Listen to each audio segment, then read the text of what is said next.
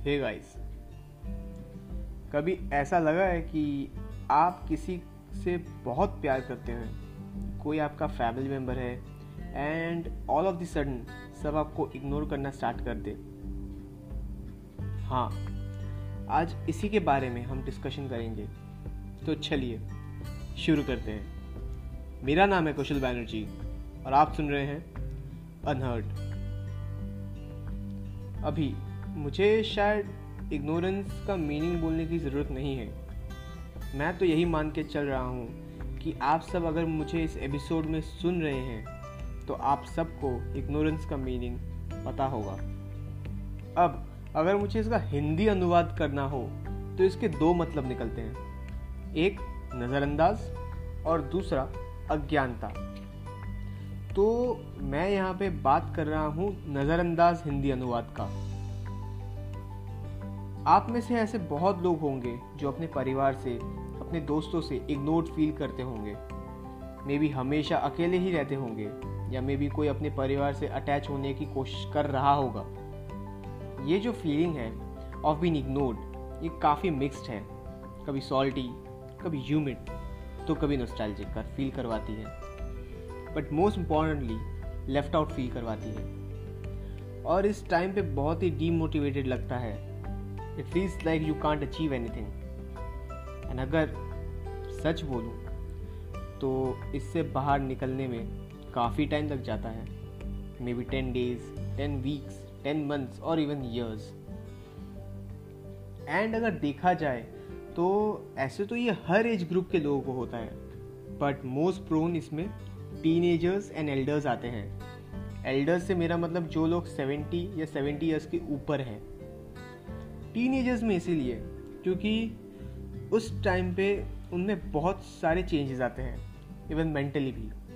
वो अपने आप को रिबल समझ रिबल समझने लगते हैं।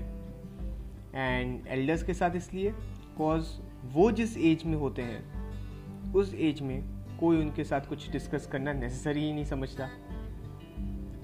कोई इम्पोर्टेंस देना ही नहीं चाहता उन्हें। एक्चुअली ये एक ऐसा सिचुएशन है जहाँ पे लोग किसी के साथ उनकी बातें शेयर करना चाहते हैं, उनके ओपिनियंस रखना चाहते हैं। बट अनफॉर्चुनेटली सब उन्हें नज़रअंदाज कर देते हैं। पर अब मोस्ट इंपॉर्टेंट टॉपिक पर आते हैं। क्यों वाई क्यों लोग इग्नोर करते हैं? एंड क्या इग्नोर करना ज़रूरी है?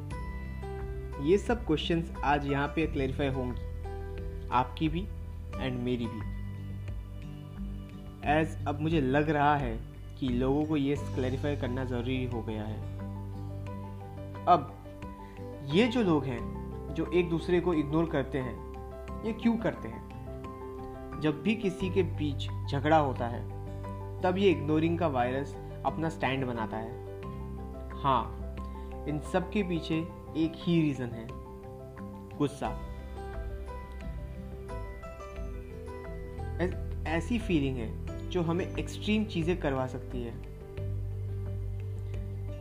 अब, मेरा मोस्ट इंपॉर्टेंट क्वेश्चन मेरा मोस्ट इंपॉर्टेंट क्या इग्नोर करना ज़रूरी है? अगर कोई मुझसे पूछे, इसका आंसर तो मेरा जवाब हाँ होगा। अरे रुको यार पॉज मत करो। पूरा सुन तो लो, मैंने हाँ क्यों बोला? थोड़ी देर रुक जाओ। मैंने हाँ इसलिए बोला क्योंकि कभी कभी नेगेटिव चीज़ों का इम्पैक्ट पॉजिटिव पड़ता है। मैं ये नहीं कह रहा कि इसका मतलब आप किसी को अननेसेसरीली इग्नोर करो। वो गलत है।